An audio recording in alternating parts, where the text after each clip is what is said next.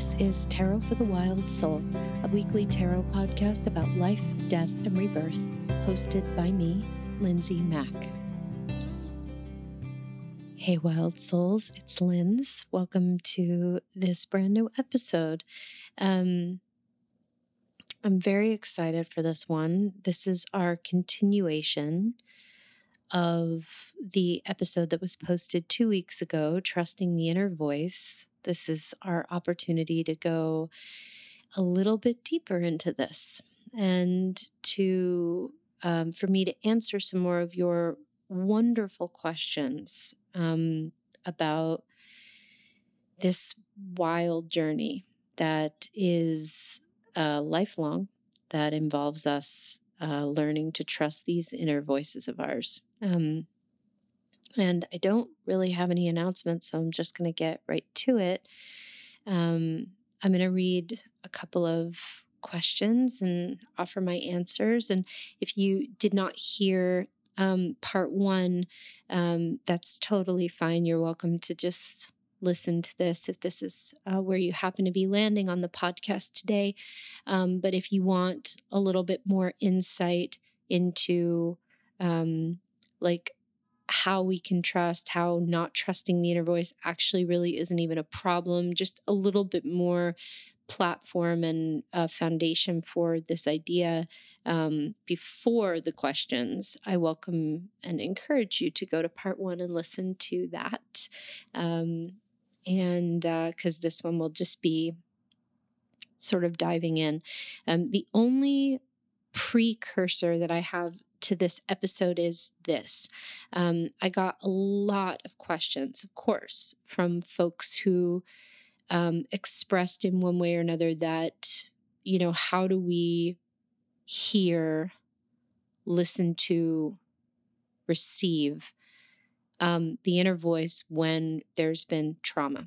So, of course, um, I'm not a therapist and always want to be super clear about that. Not that I think we need to be therapists to discuss trauma, um, but always know that um, there are differences in every person, um, situations that can arise with every person where we may need some extra support, medication, you know, all manner of things to um, make things feel um, safe and resourced enough to dive into intuition. And of course, my advice should never be taken as a substitute for proper health, mental um, guidance, and care, um, with great respect to those who do that work because it's crucial and important.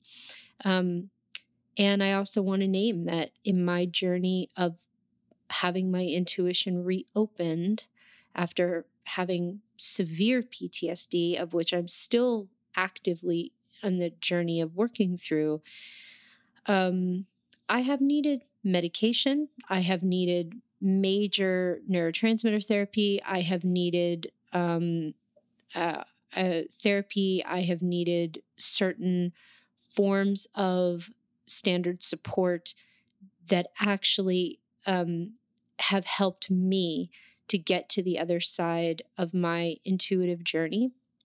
And I don't say that to hopefully isolate or make anyone feel like they can't um, like they don't have access to this because they need help. Um, you know, that's not what I'm saying, but um, it's actually to empower you because so many people who are living with trauma um, really beat themselves up and say, you know, why can't I hear? Why can't I receive? And it's really because the nervous system needs um, a lot of like a lot of uh, support around it sometimes in certain seasons of life to receive and to hear, and that that is perfect because there's so many forms of support that can come and so all that preamble you know important preamble to say you know of course um, if you're working through huge trauma big mental um, brain chemistry stuff like that obviously check in with your with your support system um, but uh, I have done a couple of episodes about this on this podcast. One of them is Trauma in the Tarot, which is both a class on my website and an uh, a podcast episode. I did one that is titled on the podcast Is it intuition or brain chemistry? That provides some pretty good support um, on that question. But I wanted to offer up um, a kind of a universal um, invitation. And I'm going to be doing um, a smaller course on the inner voice and intuition soon. And this will be something we will cover. So I won't go so into this. But the key, anytime, like let's zoom out on trauma. Um, the key with any experience that we have where the nervous system feels like it's louder um, than what we can perceive in the channel, um, that's actually not a problem. Um, it's not to say that it is comfortable in any way, but it's not. It it does not mean that we are barred or blocked from hearing our intuition. The trick is that you actually have to go through the chemistry. That doesn't mean go back in and revisit every horrible you know, deeply grieving, wounded thing you've experienced. Not that's actually the opposite. Um, it's naming of the experience. You know, there's a pretty common school of thought, and it makes sense, right? That if we have some really big grief, some really big anger, some really big feelings, and we kind of want to touch into the inner voice about something, we don't immediately assume that those feelings are actually the boat that's taking us from one side of the river to the next, um, the other side of the river being our intuition. But that's actually true that if we try to go around the feelings, if we try to go around the brain chemistry without um, cultivating ways to sit with it, it will be almost impossible to hear the inner voice um, because there's all kinds of inner voices, right? And those feelings are part of the inner mechanism. They're just not always the truth. They're always real, they're just not always true. So we're going to go into this in far greater um, and kind of uh, exampled detail in this offering that's coming up pretty soon. Um, um, next month or two. I'm not sure when her birthday wants to be. Um, but uh, basically, if you're working through really big waves, you want to be with those waves, not for months at a time, but just in the moment, in whatever wave feels safe for you. You want to be with those waves before you try to tune in. It's really about caretaking, acknowledging, honoring what's here so that you can hold hands with that while you drop in. Um, this is, you know, I have PTSD. I am a survivor of very extreme abuse. Um, it started pretty much from the minute I was born. Um, and I'm still actively on a healing journey with that. In fact, I'm doing some of the deepest healing work of my life on that right now because my nervous system is now um, healthy, ready enough to go there. Um, and I don't think I could have handled the work before that. Always a spiral, always layered. Um, but this is my practice because I have a wild, loud brain, and my brain is in a in a web in a in a kind of a weaving with my inner child who sometimes is frightened and scared or angry or nervous or upset.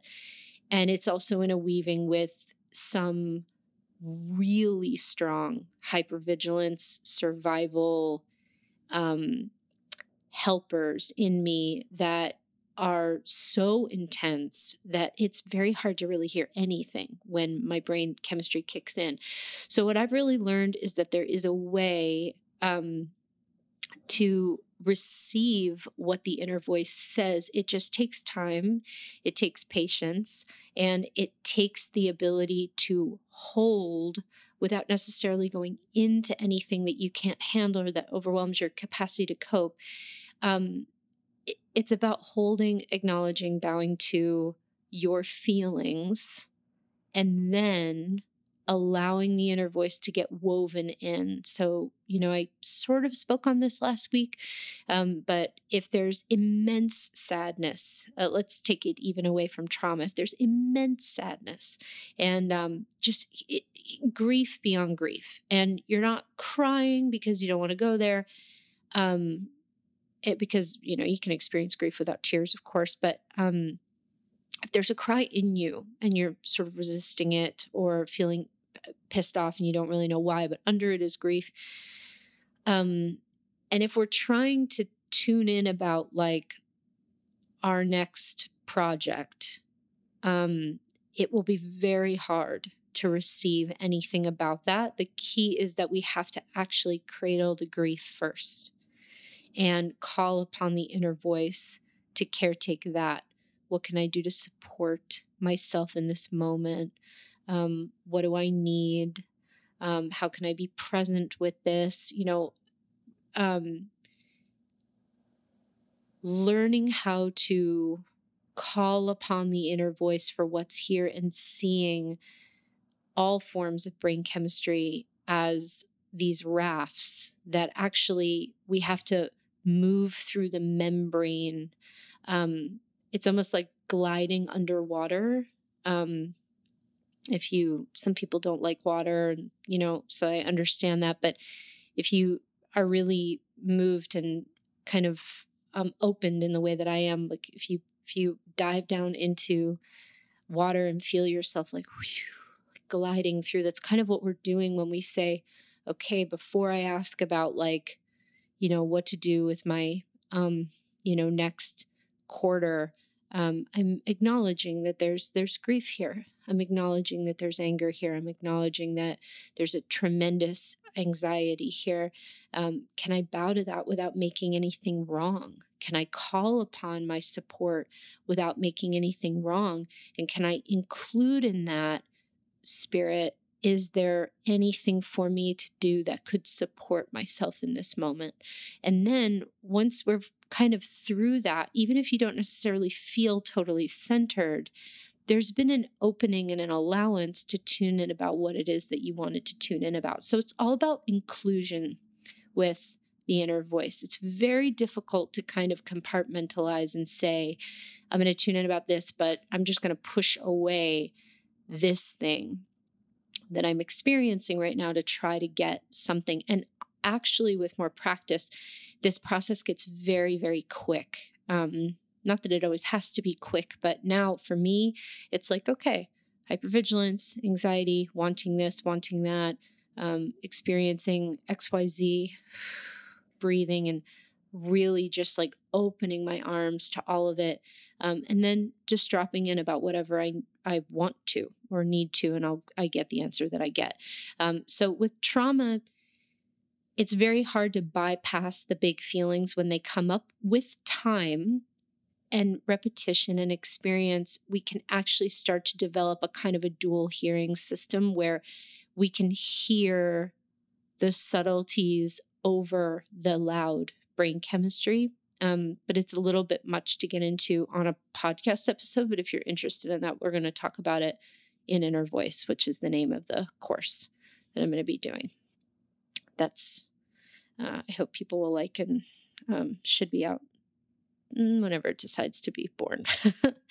okay. Um, so I hope that was useful. Obviously, it's a it's a very small, not mental health professionally given um, word, just about kind of the the backbone of like we don't need to get rid of those feelings. In other words, to drop into the inner voice, they're capable.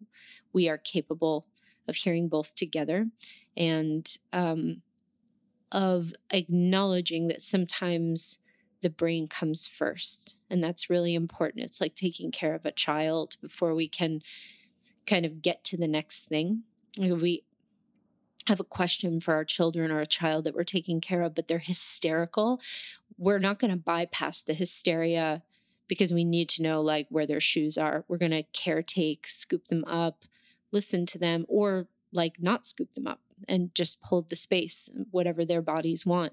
Um, but that's kind of what we do with us too. Um, it's you can think of yourself as a little kid that you love that you love and cherish and that um, you always want to be taking the best possible care of that you can, you know. And then when that fear comes up, you know, we can do the same thing. Instead of identifying, um, we can just say, Whoa, you know, hey, I see you. What can I do? Can I can I just be here? You know, whatever it is.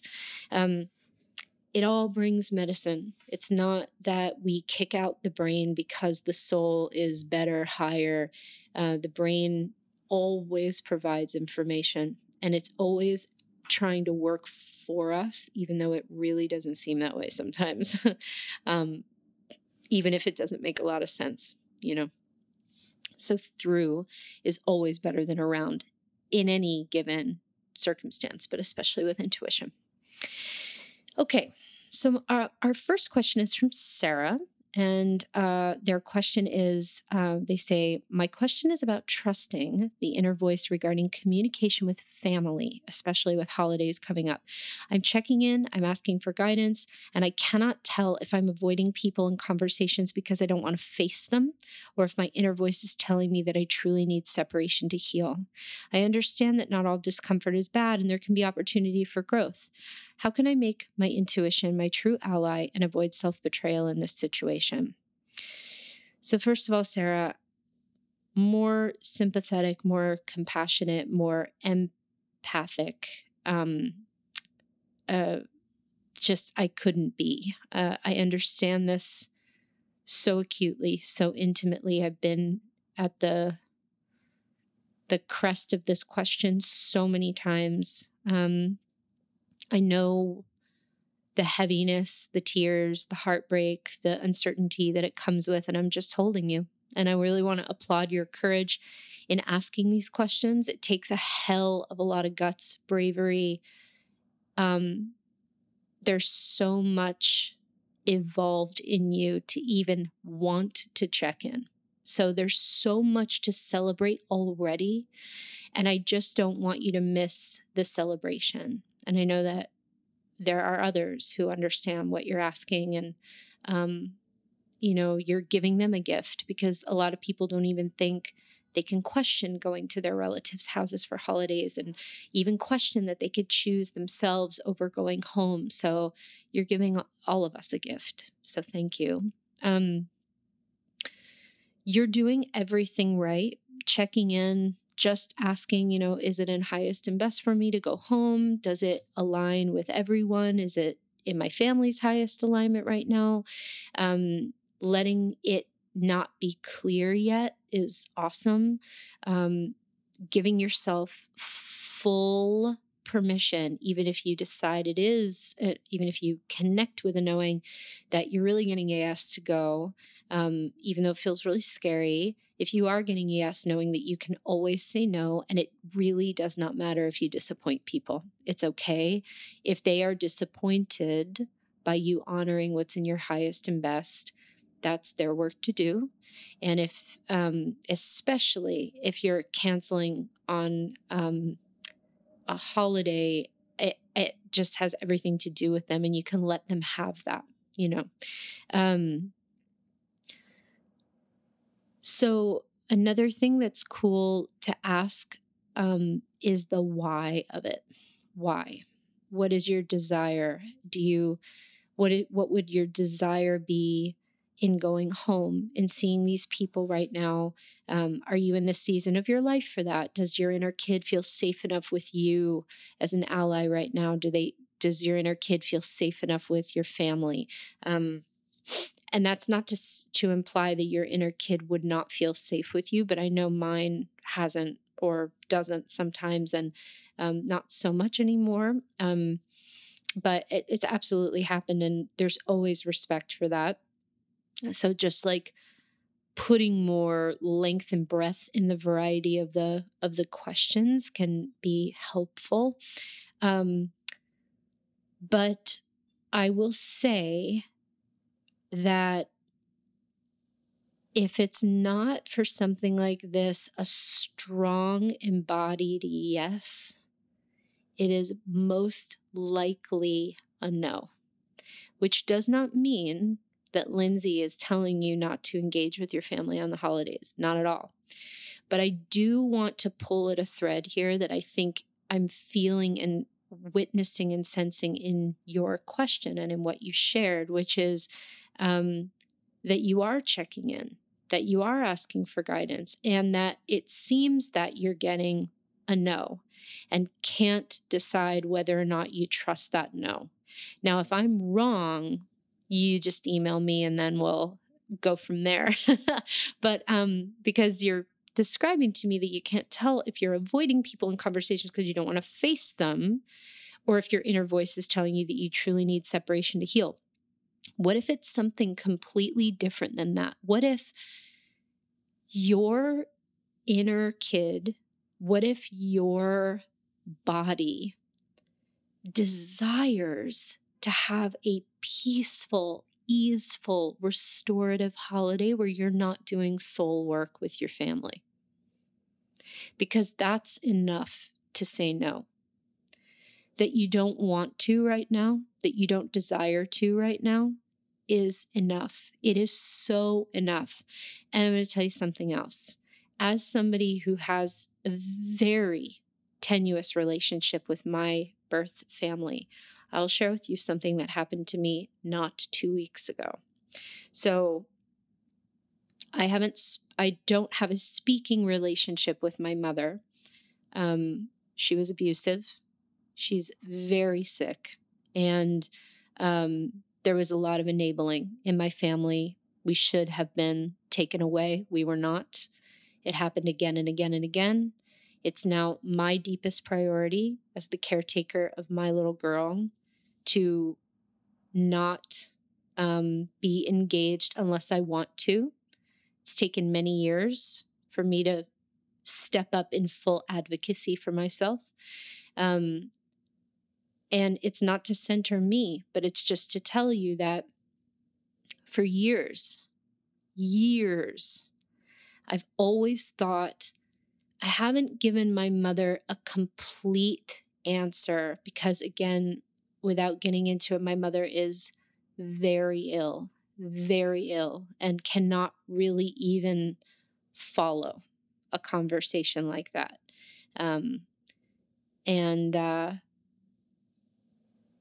was not available. She's so much in her trauma that um, she doesn't remember what she did. So she can't be available. A lot of mental gymnastics. Um, and a lot of fragility. So I separated from my mother, and the only thing I ever told her was that I could not have a good quality of life with her in it, and that I needed space, and I needed her to respect that. Um, and she did for the most part, aside from other things.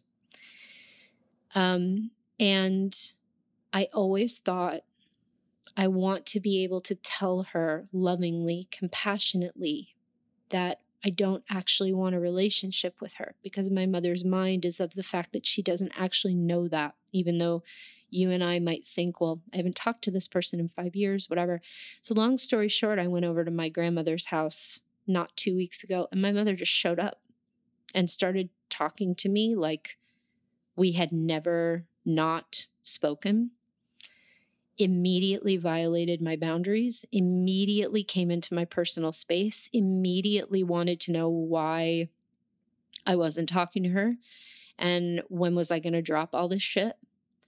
And this is something that for five years, and really before that, since I was a very young kid, I I've always said, how the fuck am I going to have this conversation with her? Do I write her? Do I call her? Like, what do I do? What if she dies before I have it? And there was my opportunity. And when I made plans to go to my grandmother's house for dinner, that was not in my purview of what was going to go down. And I was able to have the gift of looking my mother in the eyes and compassionately, non-violently telling her that I didn't desire an adult relationship and that we were complete. And she lobbed a lot at me, and I honored it and bowed to it continued to spoke, speak from the heart, and then she left. So it's a big minimization of probably the most important conversation I've ever had, like in my life.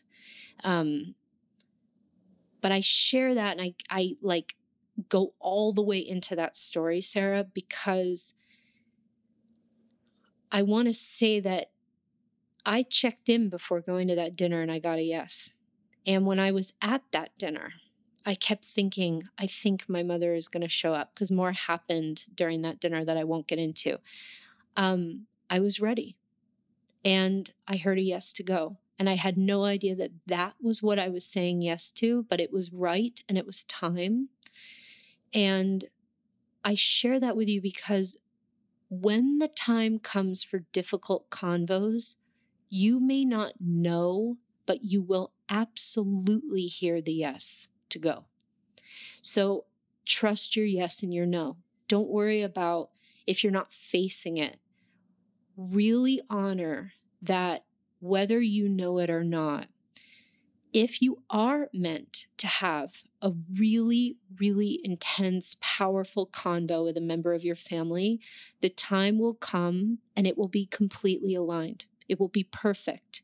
Even if you are ambushed by somebody that you don't want to see, as I was. Um, it was a gift. It was a gift. It's not always a gift when those things happen. And I was horrified and traumatized and hysterical afterward. And then, um, because I had the freedom and permission to process that grief and trauma and shock, and I moved through to the other side to exhilaration and excitement that I couldn't believe that I did it after so many years of wondering how the hell I was ever going to have that conversation. Um, your inner voice will never, ever let you down.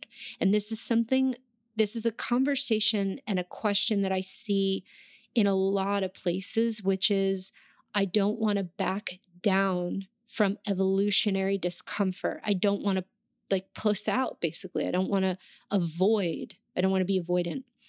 Um, and to that, I would say that there's a difference between being avoidant and being wise with our body and our boundaries and the timing that things are meant to unfold. It could be that you need a little bit more time, strong and badass as you are, to cultivate the root system in you to have a conversation or to see a family member. It could be that, you know, you're meant to meet a therapist or you're meant to meet a teacher you're surrounded by a group of folks that are so um, powerful in their witnessing of you and maybe they're not in your life yet and they are meant to be when you do have conversations like that. So if it's not a hell yet in other words the tough convos and the hard face to faces you're never going to miss them.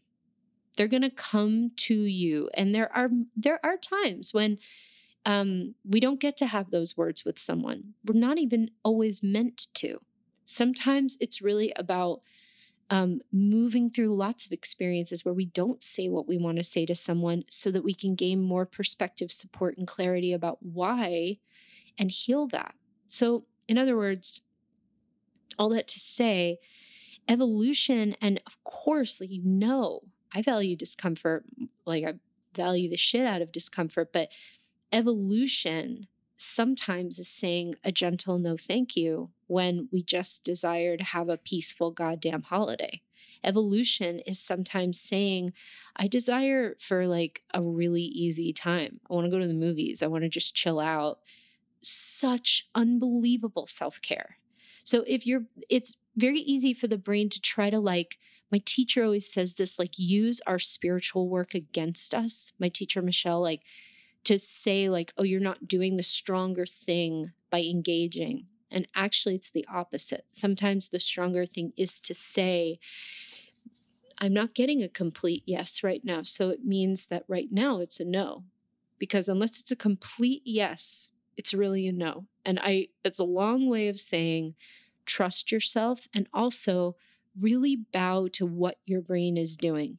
Um, because we just don't have to. When the time comes to lean in, you're going to be ready for it and you're going to know and you're going to get a clear yes, whether you're aware of what's facing you or not.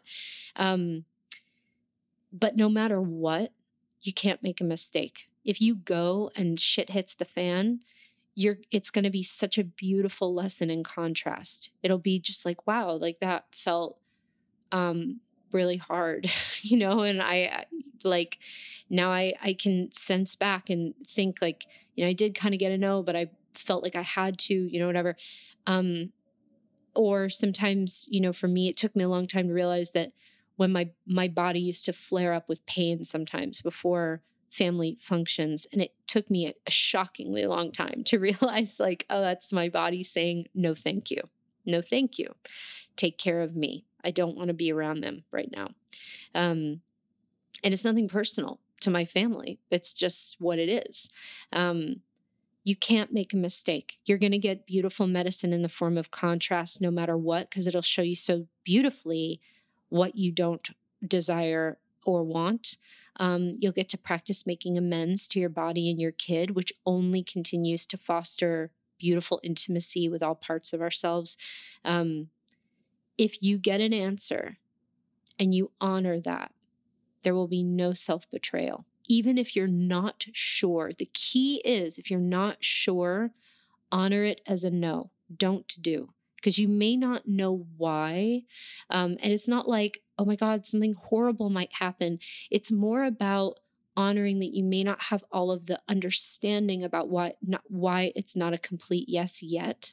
But if you stay open and curious and really willing to say you know um, i trust that if i meant to have like a hardcore eyeball to eyeball conversation um, with someone that it's going to happen at the perfect time where my nervous system, my body, my inner advocate, my inner caretaker, my inner voice will all be there with me. And I'll be able to say whatever I have to say in a way that is rooted.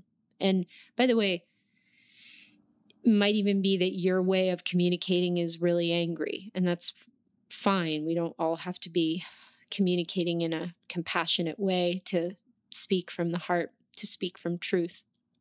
Um, you're never going to be able to miss that. So trust that you don't have to do anything because of your brain inviting you into the idea that you might be shirking some kind of spiritual responsibility by not engaging with someone. It's just not always the time when those things come up.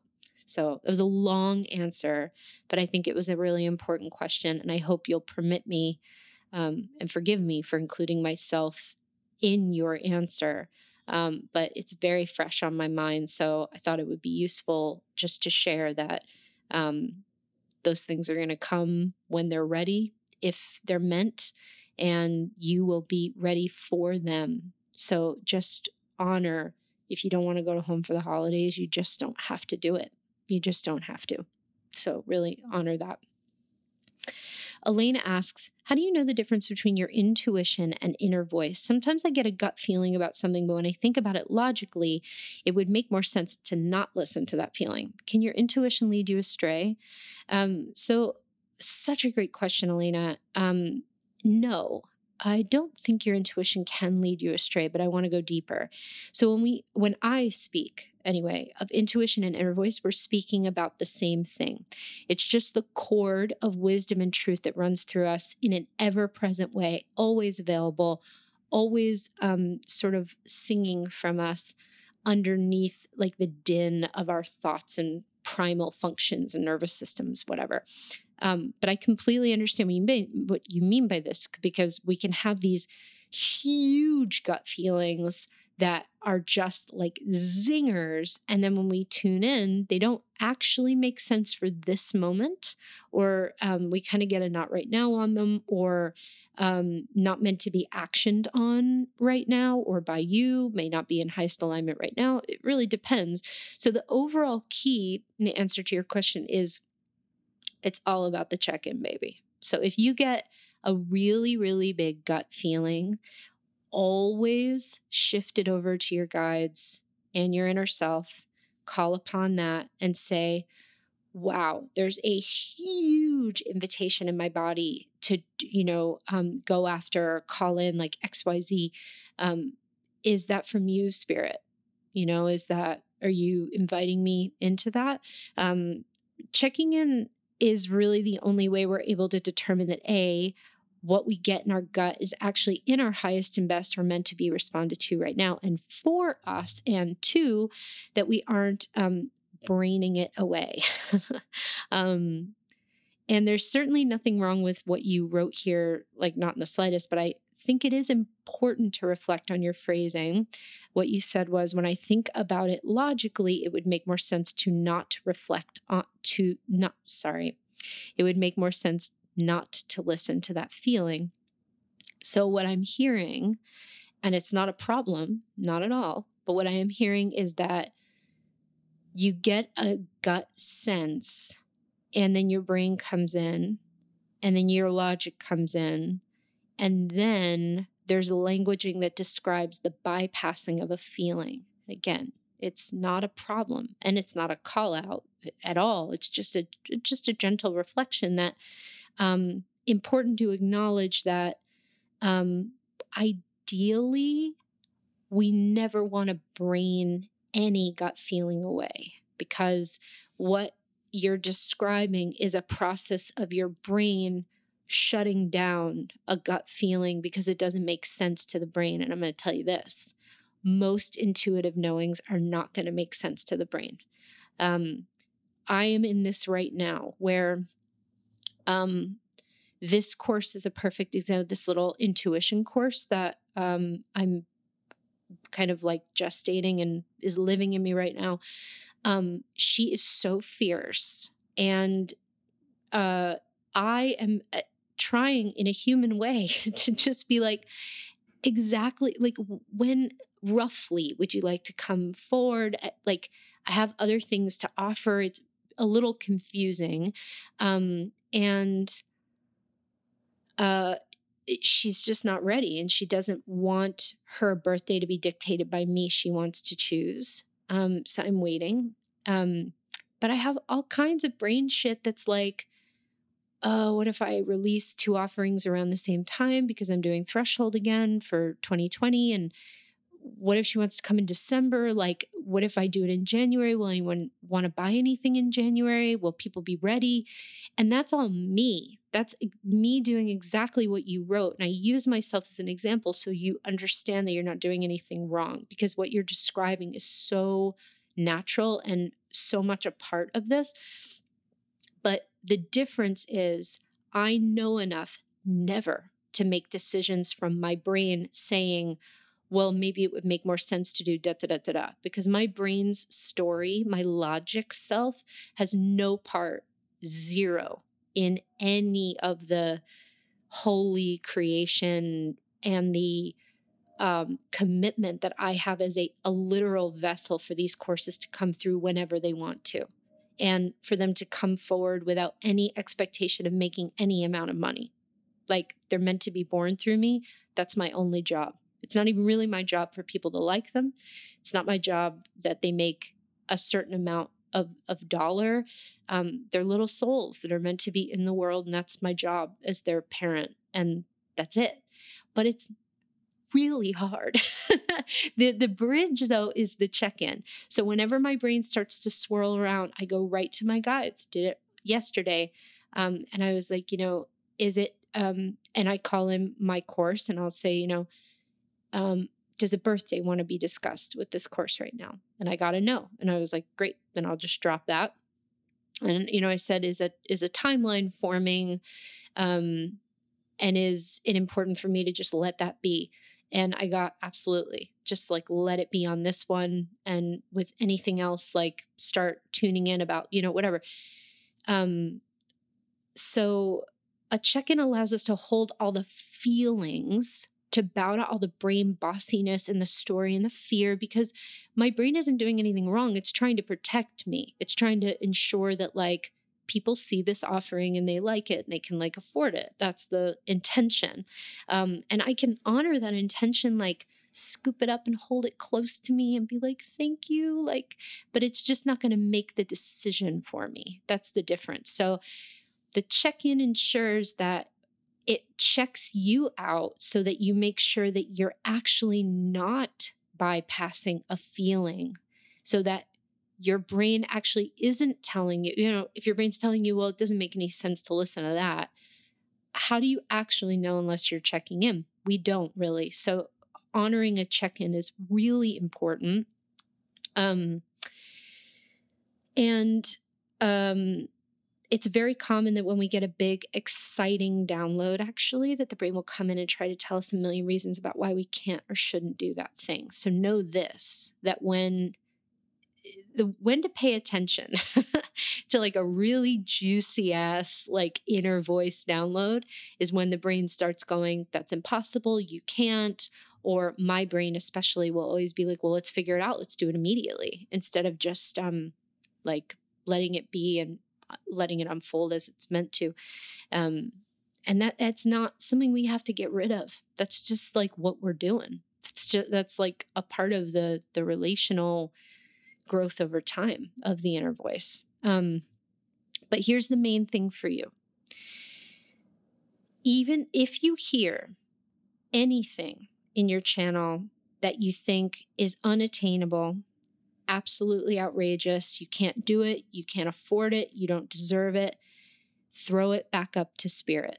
There are so many things that my guides will say yes to or will nudge me toward that for all the reasons in the world, I think I don't want to, I cannot afford to, you know, all of the all of the things here's the deal if your guides want you to do something, if you are meant to go somewhere, do something, have an experience, meet someone, if you're meant to marry or be with a person and have like whatever and this kind of life, and if you think to yourself, like, no fucking way.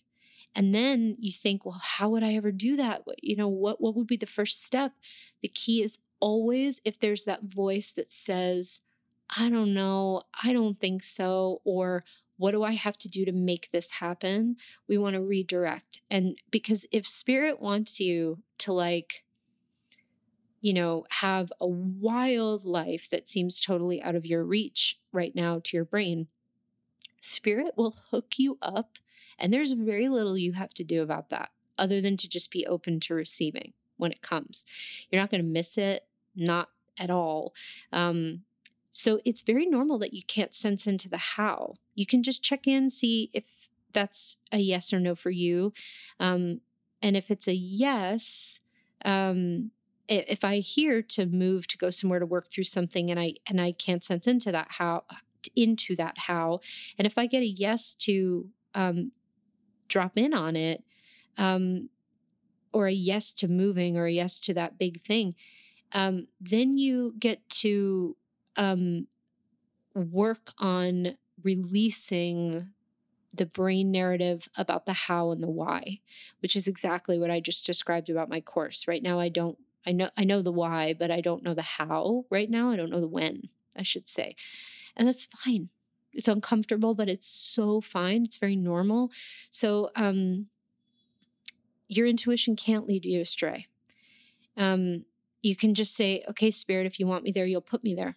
I won't try to figure it out until it's in front of me. That's the that's the big surrender and that's actually really like when the inner voice gets cooking. When we start to relinquish the control that is really um, just totally a part of the brain and can so easily seep into intuitive practices. And we can think like, you know, oh my God, I'm so open. But it's when we're trying to control things, even in the in the most um, positive of ways that we're really, really losing sight of the idea of like this wide open space that can happen within us where we just allow whatever wants to come through when it wants to come through to do so.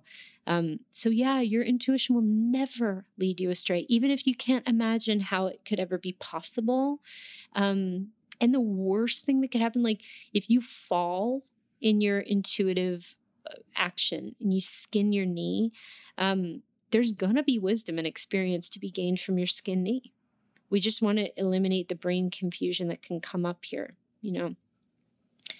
Um, so I hope that helps you. Just keep checking in and notice when your brain takes over and like shuffles the file folders and goes, that's ridiculous. You know, just notice that because everybody's got that mechanism that just always shows up in different ways. So if yours shows up like that, it's important to bring in the boss, so to speak, bring in your guides and really say, like, I'm just going to check this out with you. The brain says this. Is that true? And just notice, you know, what starts happening. Um, Brian asks, I find myself with incredibly potent imposter syndrome. I get it, Brian. The best way I can describe it is knowing the math equations work, but still not seeing how and why. Everything I do in my practice is shadowed in doubt. And even when something truly feels like it clicks, there's always a sense of, okay, but really? I know this somewhat rhetorical. I know that this is somewhat rhetorical, but how do you just trust fully and without reservation? Oh my God. Brian, I love you and I love your question. And, and uh, this is a little bit about what I was saying to Alana. It is very normal, super normal, hyper normal for you to not know the how and the why. And I would say, I, in fact, I would say that's the standard. I still don't know anything about the how and the why of what I'm doing, like anything. Um, and if you can relax into the perfection of not knowing the how or the why, it is going to loosen up so much because the idea that you should know is brain generated and it's just not true. We we just don't need to know the how or the why. Um, my teacher Michelle really helped me understand that, um, and we just don't, you know. Um, so the brain is very committed to us not wanting to trust our intuition because if we do, the brain will lose control over us. So it's going to use that fear in all kinds of ways to slow us down, stop us. Um, and it's trying to love and take care of us, but can kind of act like a fucked up, overprotective parent. And like fucked up, overprotective parents um, who use different methods to manipulate their children, um, the brain will use imposter syndrome. It will use that and it will become, as Tara Brach says, one of your kind of top 10 hits. It'll become one of the ways that your brain knows, like, that'll slow Brian down. He won't, or they won't, um, move into a space where they trust themselves. They'll slow down a little bit. They won't necessarily um, completely trust because they assume that in order to trust, it has to be completely surrendered. So um, we'll get a little time in there, you know, and like it's so normal. Again, um, not pleasant, but normal. Um, so it will use imposter syndrome. It will invite you into the idea who are you to do this? Who are you to trust yourself? Who the fuck are you? It'll bring up all the times where you've ever, quote, made a mistake or all the ways that you could, quote, make a mistake. That's, again, very normal. And really, to paraphrase Marianne Williamson, who are you not to?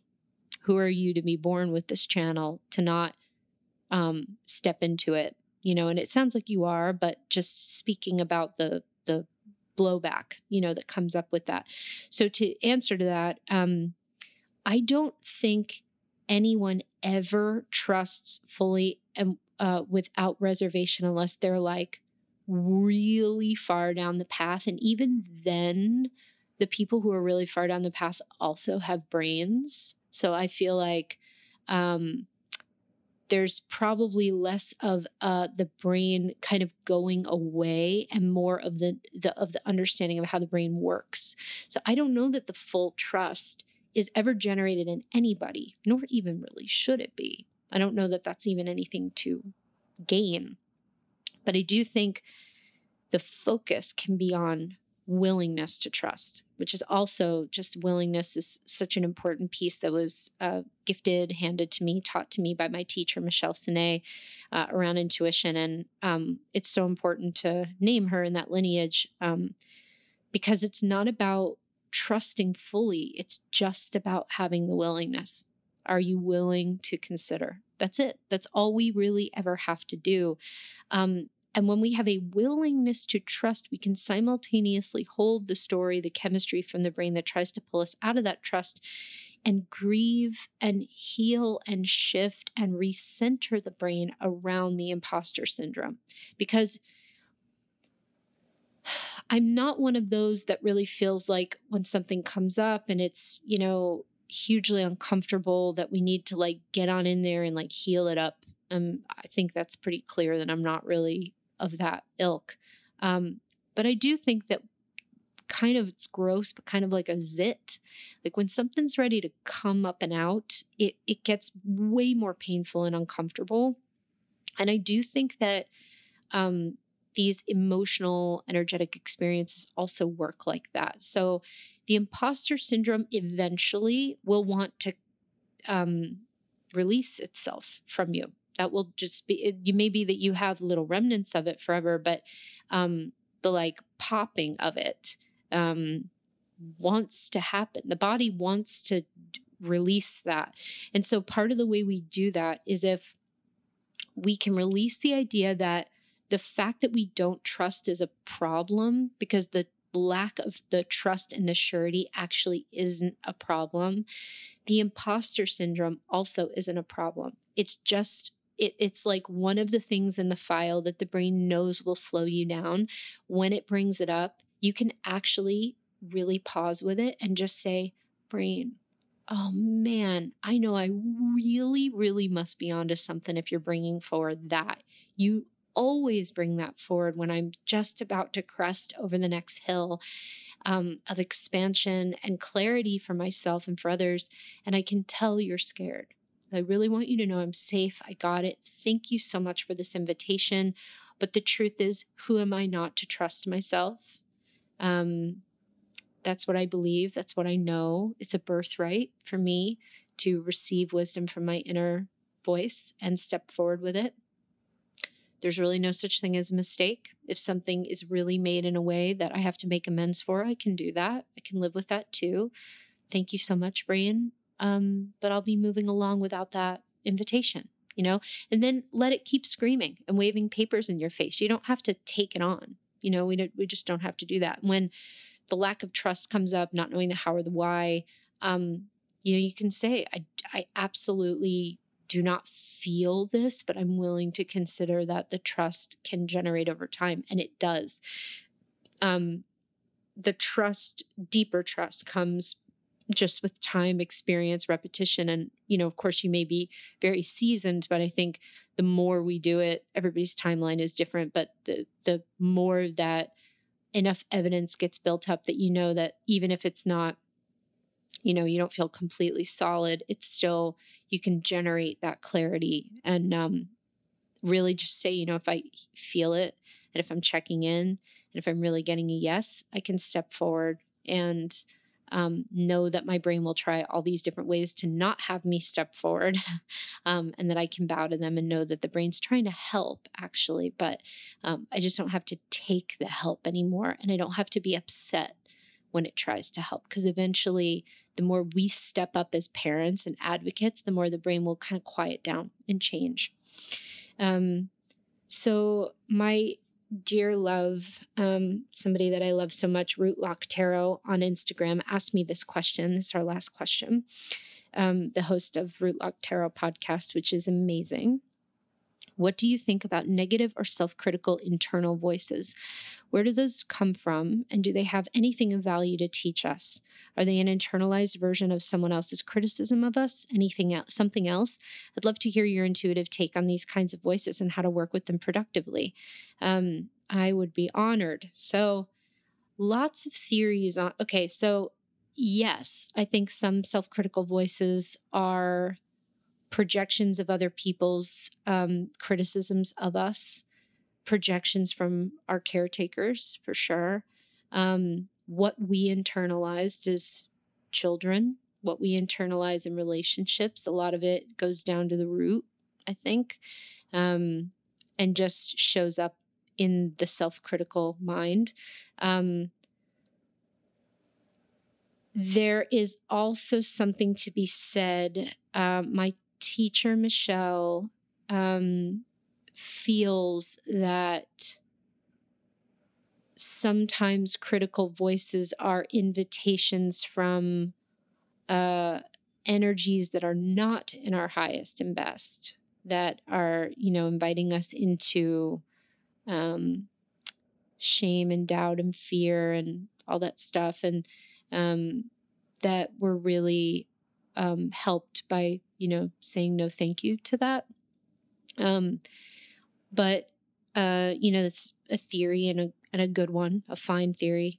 Um, I believe that critical voices um, hold a great deal of value. Although we may not want to have lunch with them, it does hold a lot of value.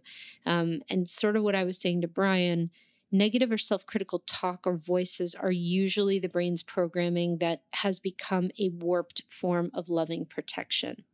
If the brain tells you over and over again, you're too stupid to do this, um, it has learned that when you feel that that's true, when you buy into that, if that's what you were told or that's what you were modeled, or if that was something that, um, you know, a really painful experience happened and you started to feel like um, you weren't smart enough, you know, whatever the story might be.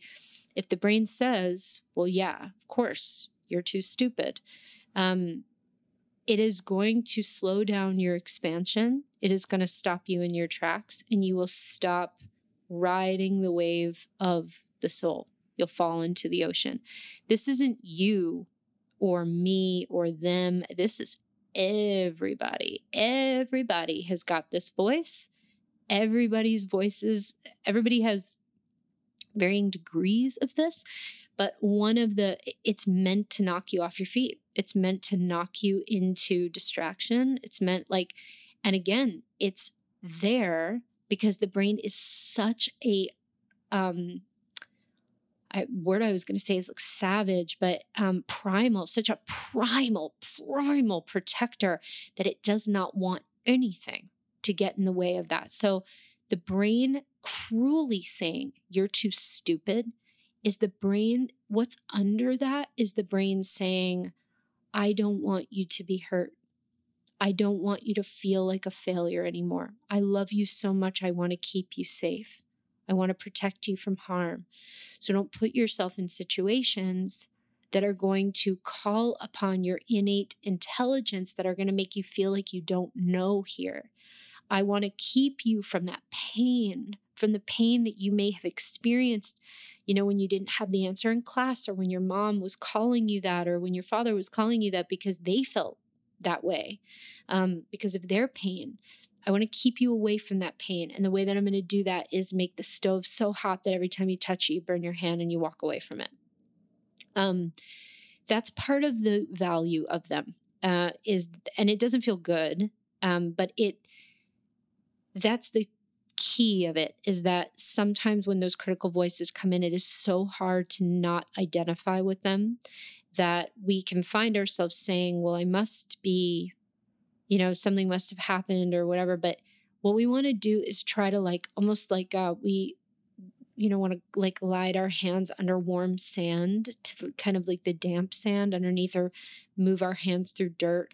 We're kind of going into the bottom layers a little bit and, you know, saying, what's the protection underneath the criticism? Like, what is the brain, just like the example I gave with the I'm stupid idea. Um, the brain, you know, typically generates these thoughts when it senses that we're in danger of moving into unknown territory, territory that it doesn't recognize as familiar, or when it knows that those voices or those narratives will slow us up and halt our expansion. So um, we don't need to ever fear these voices. We really want to acknowledge them, bow to them, honor them, um, but understand that they have nothing to do with us. And there are times when the inner critic comes forward and um, there is a kernel of truth to it. You know, if the inner critic comes forward and is like, well, your temper is terrible, and we actually do have a lot of anger that we're working through, uh, sometimes those feelings can feel really tough. But the way you know it's brain is if it's criticizing, because the soul, the inner voice, spirit, it never communicates like that. Um, it will if if something about your temper your anger will come up and if we're only in a soul channel with it where the soul is really going to take you if you lose your temper is where's the grief under this? How can we pause? What do you need? How can we make amends to the people that you know may have gotten on the back end of that temper? Um, you can say no thank you to the shame and you know, really bow to the feelings of regret and, you know, but like really processing and asking questions with the mindset of a compassionate friend, not one that is available to say, oh my God, everything's okay, but one that's actually really strong and empowered. You know, I, my inner crit, you know, I'm, I'm teaching in public and I make public mistakes sometimes um, that cause harm. You know, if I speak in a way that's ignorant or um, in some way exclude, you know, um, that I'm not as inclusive as I'd like to be, or if I, you know, say something that inadvertently hurts somebody's feelings, um, I am able to hold all of the feelings that come up with that the the shame the gut punch of guilt and regret and like but the first place my brain and guides always go to is okay hand on the heart really be with these feelings and also what does this person need right now so there can be both that winds up happening so we can shift our relationship to that inner critic but um, more than anything what the inner critic really provides insight to is like a how does your brain try what does your brain use to slow you up what's in the filing cabinet. A lot of time we can feel like we don't know. The brain can feel really scary and mysterious. So with the inner critic, um, with the critical stuff, we really want to sense into well, if the brain's using this, I must be really close to something big and exciting here. So that's number one. Number two, um, what are the things in the file folder that the brain uses to slow me up? The more knowledgeable we are about it, the more we can meet that with compassion. And then number three, we can always invite in spirit. If the brain's like, you're so stupid, you're so stupid, check in with spirit about it. Spirit, am I stupid? And if you get a no, then you present that to the brain. You're like, brain, I'm not getting a yes on that. So I'm not available to hear what you got to say about it. Peace. you know, like you can be compassionate and also really fucking clear about your boundaries. You know, people can call you, your brain can call you anything it wants to. You don't have to go home with it, you don't have to listen to it or engage with it. Um, but what you can do is go underneath the surface and say, you know, okay, um, thank you so much for that again. Thank you for the invitation. I'm not available for it, but thank you. Thank you for trying to protect me you know, thank you. Because as wild as this sounds, I really feel that this is true. That if there is an inner critic, an inner agitator, um, an inner ballbuster, an inner troublemaker, it is always trying to help. It is it is a wildly disjointed, not helpful type of help, but it is trying to help. And even in trying to slow us up, that's not malicious. That is because the brain is so frightened of what it doesn't know. And the unknown is very much a part of the intuitive uh, initiation.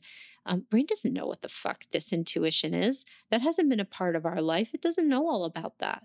And especially if there's been trauma, like it's going to use everything it's got to keep us out of that in safety. So, um, yeah, that's basically what you can start by doing. It's just when the critical voices come up, just be like, oh, wow, okay, brain, you must be feeling really scared right now. Um, you know, we're not, we don't, we just don't have to identify with it. Like it's so much easier said than done. But once you get it, once you practice it, it becomes the new normal. That when your brain starts criticizing um, or when um, there are negative, you know, uh, tough internal voices, we just it can ch- flip the record completely to just say like, "Whoa, there must be a lot of fear here." You know, let me see what I can do. Let me see how I can show up for this. Um, so yeah, those are the pieces. I love this question. Thank you so much for asking it. Um, I love all of you. Thank you so much for your presence um, and your uh, beautiful questions, and to all of you who asked questions um, and didn't get an answer. I, you know, I said this in part one, but I tried to um, include as many pieces that would suit everybody as possible. So hopefully there will be something for you in here that you can take away, even if I didn't answer your question directly. Um, as always, thank you for listening. Thanks for supporting this podcast. If you like it, please give us five stars on iTunes. Please subscribe. Subscribing helps so much. You can follow me on Instagram at Wild Soul Healing. And if you want to sign up for my newsletter, you can do so on the show notes or on my website, lindsaymack.com. Um, and uh, next week we'll have monthly medicine. So I'm excited to touch him for that. Last one of the year. Um, I've got uh, most likely. Uh, well, I've, I have an offering coming out about the medicine of 2020 um, that'll be on my website for purchase soon. Um, but uh, yeah, you'll hear more about that on monthly medicine. But you can always check the website to see if it's up there before then. Um, love you all. Until next time, please take care of yourselves. Thank you so much for listening to Tarot for the Wild Soul. This podcast was edited by Chase Voorhees. The podcast art is by Chelsea Iris Granger, and it is hosted by me, Lindsay Mack. For more about the podcast, visit wildsoulpodcast.com or follow us on Instagram at Tarot for the Wild Soul. For more about me and my work, please visit lindsaymack.com. To support Tarot for the Wild Soul, please consider subscribing to the podcast on iTunes and leaving us a five star review. It helps people find us and it is greatly, greatly appreciated. Thank you so much for being here.